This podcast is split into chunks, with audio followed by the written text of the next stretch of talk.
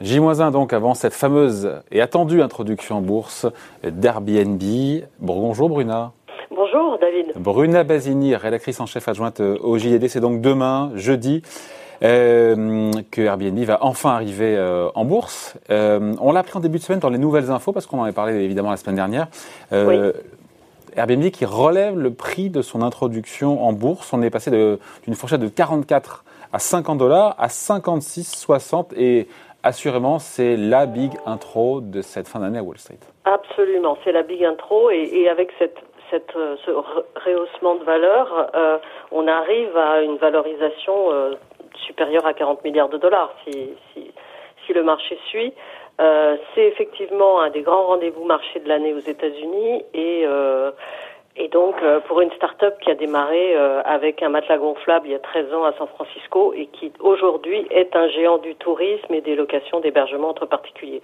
Donc, euh, rappelons quand même que en avril dernier, on était certes en pleine crise sanitaire, Airbnb n'était évalué qu'à 18 milliards de dollars.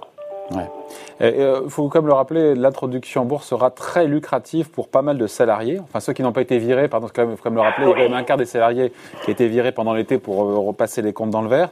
Euh, pour pas mal d'employés, pour ceux qui vont rester, ils vont devenir millionnaires à l'occasion. Hein. Oui, sont là depuis longtemps, certains vont devenir millionnaires. pourquoi? Parce que la société a offert des milliards de dollars de rémunération en actions à son personnel. C'est une pratique assez courante dans la Silicon Valley.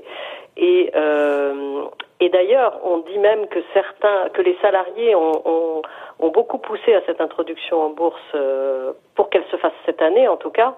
Euh, même si le contexte évidemment n'est pas du tout porteur, hein, puisque le tourisme mondial euh, traverse une des pires crises de son existence, eh bien ils ont beaucoup poussé. Pourquoi? Parce que si l'introduction n'avait pas eu lieu cette année, ils perdaient, ils allaient perdre des droits pour exercer leurs options, faute d'une mise en bourse avant la fin de l'année. Mmh. Voilà. Avec une boîte qui fait toujours des pertes, pertes qui sont colossales, euh, qui ont doublé d'ailleurs sur 9 mois, même si, on l'avait dit, il faut le rappeler, le troisième trimestre, pour le coup, pour la première fois, est, positif. Mais tout ça a été fait, encore une fois, à la hache, avec des frais de marketing qui ont été euh, réduits, je ne sais plus de combien, euh, et, le, personnel licencié à hauteur de 25% quand même. Hein, ce qui est tout à fait, oui, oui. Hein. Bah, ça a été une année très rock'n'roll hein, pour Airbnb. son activité a chuté des deux tiers lors du premier confinement. Et donc, elle a dû lever en urgence 2 milliards de, de fonds pour consolider ses finances auprès de fonds d'investissement. Et comme vous le dites, elle a dû euh, couper à la hache dans ses dépenses de marketing. Euh, elle a, elle a licencié 1900 salariés, euh, un quart de ses effectifs. Mais ça a été payant puisque après une perte d'un milliard de dollars au, au, premier semestre, eh bien, elle a réalisé un bénéfice de plus de 300 millions de dollars au troisième trimestre. Donc ça, c'est... les comptes qui vont rester dans le rouge, avait dit, je crois, un de ses euh, dirigeants, les comptes d'Airbnb devraient rester en 2021 euh, dans le rouge. Est-ce que, Bruna, Airbnb résiste mieux que les groupes hôteliers euh, ou pas? On, a dit que la, location de proximité leur avait bénéficié en période de confinement.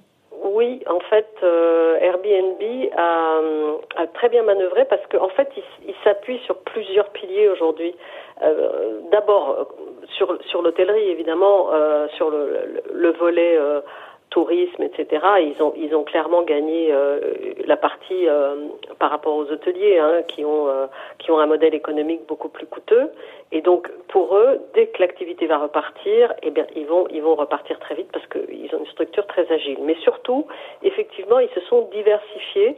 Et cette diversification vers des locations de proximité, a été très payante. Elle a été favorisée par le Covid d'ailleurs. Euh, et aujourd'hui, ils ont, ils ont maillé euh, leur territoire hein, avec des logements à la campagne, dans des, euh, euh, dans des villes balnéaires, un peu partout dans les pays où ils sont présents. Et ça leur permet de capter tous les mouvements qui poussent les gens à, à bouger, à chercher des locations de courte durée. Donc euh, les, travail, les vacanciers, bien entendu, les hommes d'affaires, mais aussi les télétravailleurs. La France, et je l'ai appris pour le coup, qui est un gros marché, je ne pensais pas, pour, euh, pour Airbnb. Oui, la France et surtout Paris. Paris est la capitale mondiale de la plateforme avec quelques 60 000 annonces par an, hein, quand, en année normale, disons. Euh, alors évidemment, là aussi, la crise ne les a pas épargnés. Ils ont vu fondre euh, les touristes étrangers, la clientèle d'affaires au premier trimestre, au premier semestre. Mais au cours de l'été, c'est revenu, c'est remonté comme un bouchon. Hein. Et, euh, et donc là aussi, pourquoi? Parce qu'ils ont fait ça, ils ont fait ce travail de diversification, ils sont allés un peu partout, et donc ils ont pu capter euh, une clientèle qui voulait des locations euh, à 100 km de Paris, qui voulait un hébergement pour des vacances en France. donc ce qui fait que progressivement, ils sont en train de muter vers de la location saisonnière, touristique, à de la location de moyenne et de longue durée, à tel point que la mairie de Paris, qui, comme vous le savez, est en guerre avec la plateforme depuis, euh, depuis au moins quatre ans, appelle le gouvernement à veiller à ce que Airbnb ne détourne pas à son profit le bail mobilité. C'est un bail qui est destiné à un public d'étudiants et d'apprentis qui euh, offre des locations qui vont de 1 à 10 mois. Pour les, euh, Bruna, autre sujet, mais qui est connexe, euh, pour les non-initiés, il y a quelque chose d'assez fou dans cette affaire, parce que euh, vous le disiez, la plateforme a levé dans l'urgence au mois d'avril 2 milliards de dollars, ce qui l'a valorisé 18 milliards. On est quelques mois plus tard, la plateforme est valorisée, apparemment, manifestement, 42 milliards. Ouais. alors que le tourisme mondial, on le sait, est, est au mieux en berne, voire sinistré. Et là, on se dit, mais faire le pari de la bourse en plein effondrement du tourisme et voir au même moment les marchés financiers applaudir, pour le commun des mortels, c'est pas facile à comprendre quand même. Hein c'est vrai pour le commun des mortels, mais pas pour les opérateurs de marché. Euh, pourquoi? Parce que euh, les taux sont nuls, voire négatifs. Donc que font les investisseurs? Ils cherchent des rendements pour toutes ces masses de liquidités euh, monstrueuses qui arrivent sur les marchés. Et ils raisonnent en se disant que même une société comme Airbnb qui perd de l'argent, hein, ils ont cumulé depuis leur création 2 milliards de, plus de 2 milliards de pertes, eh bien, il n'y a pas d'autre alternative que d'y aller. Euh, donc ils participent à cette curée, ils savent qu'ils sont dans une bulle, mais le pari, c'est de se dire que cette bulle, elle va continuer à grossir, peut-être pendant plusieurs années. Je rappelle au passage que la bulle des valeurs technologiques avait suscité l'inquiétude de la Fed dès 96 pour n'exploser qu'en mars, en mars 2000. Bon, les cycles sont plus courts aujourd'hui. Hein. C'est vrai. Mais bon. Là, je crois que les, les observateurs aujourd'hui parient sur peut-être euh, 18 euh, mois encore de d'euphorie boursière, d'exubérance irrationnelle, comme dirait Alan, Greenspan. Euh, Tant que les banques centrales sont là pour euh, donner de la morphine monétaire et on n'en est, pas encore sorti. Il y a une autre, on finit là-dessus, à Bruna, il y a une autre licorne qui fait ses débuts à Wall Street, je crois que c'est aujourd'hui. C'est DoorDash. DoorDash, on connaît moins en France, mais c'est le spécialiste de la livraison de repas, qui pour le coup, qui gagne pas un copec et qui est valorisé 30 milliards de dollars. Absolument. Et la semaine prochaine, ce sera le site de commerce en ligne Wish. Mm. Voilà. Bah oui, on sait qu'il euh, y a une telle euh, euphorie en ce moment que toutes ces toutes ces IPO il y a une fenêtre de tir.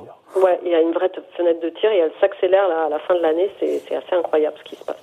Ouais, avec des, des euh, valorisations qui sont faramineuses, qui ont quoi de laisser un peu dubitatif quand même ou sceptique pour certains, on l'a dit. Hein. Tout à fait, tout à fait. Mais juste un, dernier chiffre. Hein. Euh, en 2020, il y a eu 420 introductions en bourse euh, aux États-Unis, euh, c'est-à-dire 88% de plus qu'il y a un an à la même époque. Et, et ça a permis de lever 156 milliards de dollars. Alors qu'on vit la pire récession de notre histoire. Mm. Voilà. En tout cas, c'est demain, le, qui sera coté sous le sigle, le ticket, bah, je crois Airbnb, hein, je crois, ça oui, sera ça. oui, Voilà, ça sera demain donc à Wall Street et, sur le Nasdaq. Merci beaucoup, Bruna. Merci, Bruna Basini, rédactrice en chef adjointe donc euh, au JD. Merci, bonne journée. Bye.